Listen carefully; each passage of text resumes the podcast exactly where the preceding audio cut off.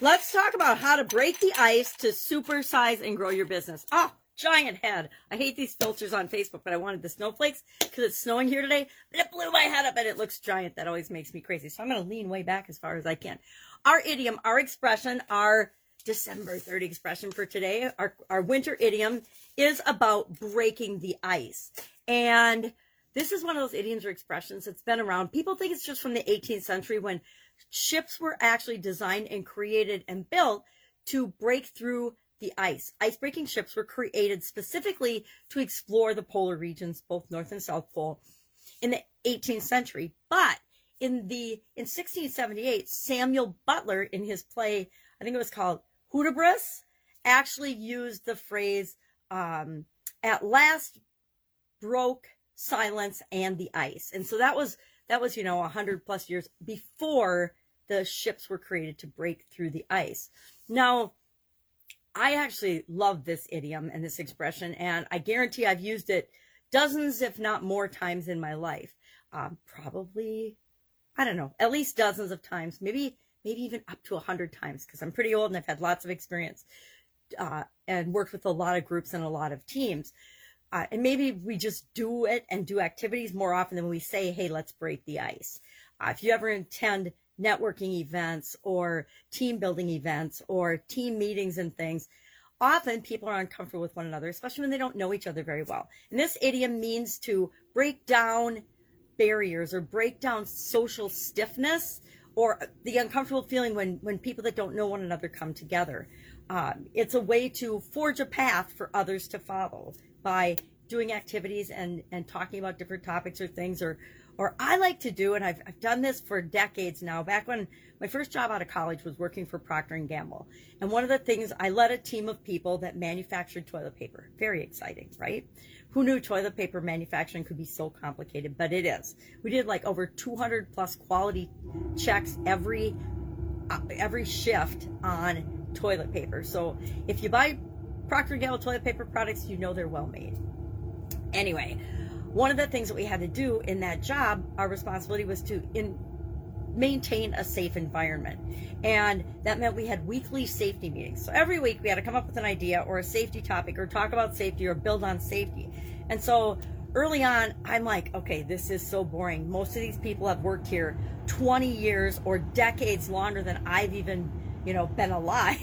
so I wanted to find a way to make it fun and interesting and not boring. And it ended up I started creating safety games and safety activities that were fun and exciting. And we ended up, my team ended up being in the, the P&G company paper because or we had like a, a, magazine thing that they published because we had a great safety record and it was i think in part due to that we made safety fun and got everybody involved and we made games out of it. We did safety bingo we did safety riddles we did safety games we did safety puzzles we did safety bingo. Did i say that? We did safety all kinds of safety things. But it was fun. It increased our engagement. It increased our communication and our talking about safety. And it increased everybody's participation as well as breaking down barriers and we got to know one another a lot better.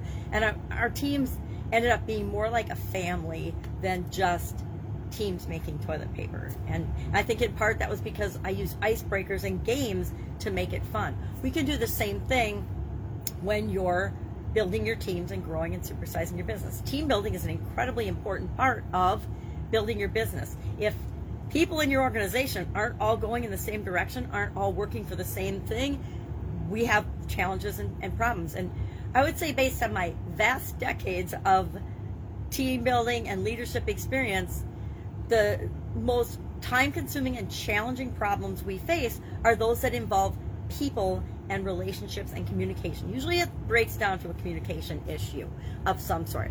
So yesterday I thought this was really fun. It's a great topic, especially with COVID and so many people working remotely.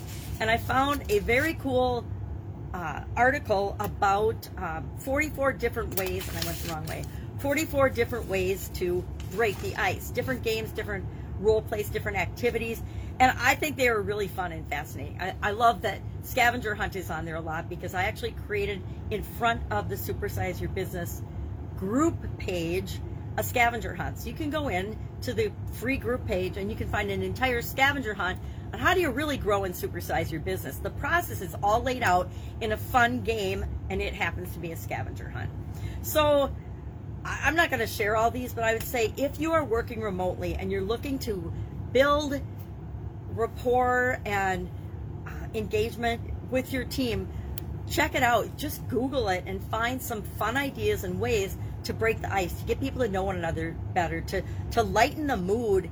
A lot of times we're so serious in our businesses and trying to do things that we forget that it's it's such a big part of our life. It should be fun. It should be engaging. It should be something that we all want to do together. And when we know the people we work with, there's going to be things we don't like about them, right? There's lots of things people don't like about me. There's going to be things that we love about them, but it's the things that we have in common, the things that we learn about them that that build the bonds and forge the bonds of those relationships and that's even more important today with people working remotely. So again, Google it if you've got a remote team and find some creative ways to engage with them because it, it is fun. You can do prizes, you can do whatever you want. It's just like challenges. You can do whatever you want. Any questions, hit me up. Otherwise, I will be with you tomorrow with another winter idiom with my little Rudolph bear. I, I don't know, I haven't named him yet. I like to name my bears, but this one doesn't have a name yet. Name suggestions are welcome. Have an awesome day, and I'll be with you tomorrow with another fun winter related or Christmas or cold or end of year related idioms. Have a great day. Bye. Go break the ice.